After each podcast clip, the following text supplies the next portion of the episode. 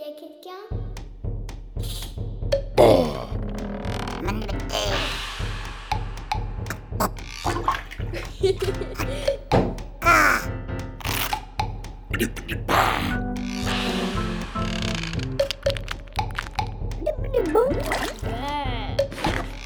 Petit manuel du chasseur de monstres.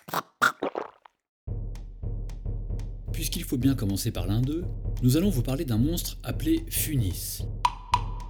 D'où vient son nom? En latin, Funis veut dire corde. On a donné le nom de Funis à cette vilaine bête à cause de son aspect long et mou comme celui d'une corde. Le Funis appartient à la famille des monstres gênants. Les origines. Je te propose un saut dans le temps. Nous sommes en Sicile, au XVe siècle. En ces temps-là, les spaghettis connaissent un succès grandissant pour les raisons que tu connais. Les spaghettis, c'est facile à cuisiner et puis c'est délicieux.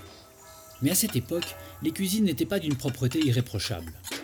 Les funis, qui ressemblent à s'y méprendre à des spaghettis, en ont profité pour se développer. On raconte qu'un riche bourgeois de la région de Ragusa a été le premier à voir un funis ramper vers son assiette et tenter de s'enfouir dans ses spaghettis fumants. Oh, manqué Fou de rage, il l'aurait découpé en petits morceaux avec son couteau. Physionomie. Le funis est un monstre de petite taille. Son corps visqueux, long et fin, n'a ni bras, ni jambes, ni pattes.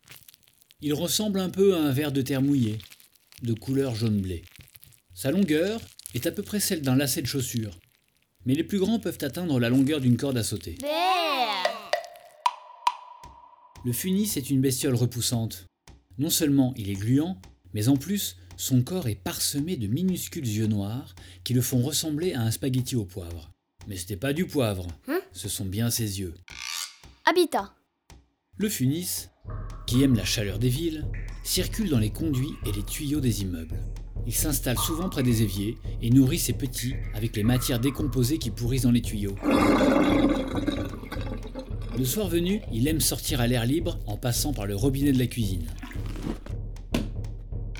Nuisance et danger. Rassure-toi, ce monstre ne te dévorera pas. Il est trop petit pour ça.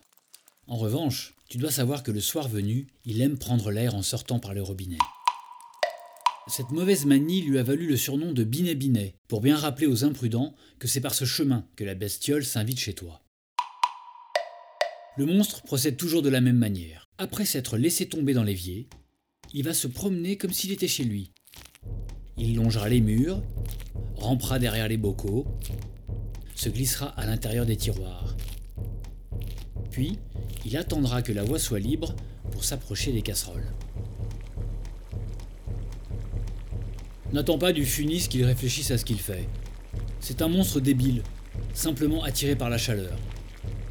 S'il devine qu'un plat de riz ou de pâtes est en train de cuire, il rampera jusqu'au bord de la casserole et plongera dans ton dîner où il sera bien au chaud. Pour la petite histoire, le 6 juillet 1975, en Suède, l'épouse du Premier ministre aurait avalé un funis, endormi dans ses bolognaises. Non seulement la pauvre femme pouvait sentir la bestiole faire de la gymnastique dans son estomac, mais on raconte qu'elle aurait vomi sans interruption pendant 12 ans, avant de cracher la bête indésirable. Conseil. Comme tous les êtres vivants, le funis binet binet a besoin d'eau. Pour en venir à bout, c'est très simple. Commence par faire des réserves d'eau dans des bassines. Puis, n'ouvre plus un robinet pendant une quinzaine de jours environ. Tu perdras sûrement du poids. Ta peau deviendra sèche comme une écorce de sapin. Tes lèvres auront l'aspect d'une peau d'orange et l'intérieur de ta bouche sentira le paillasson. Mais tu seras récompensé. Un matin, tu te réveilleras et le funis aura changé d'adresse. Reste prudent toutefois. À chaque fois que tu mangeras des pâtes.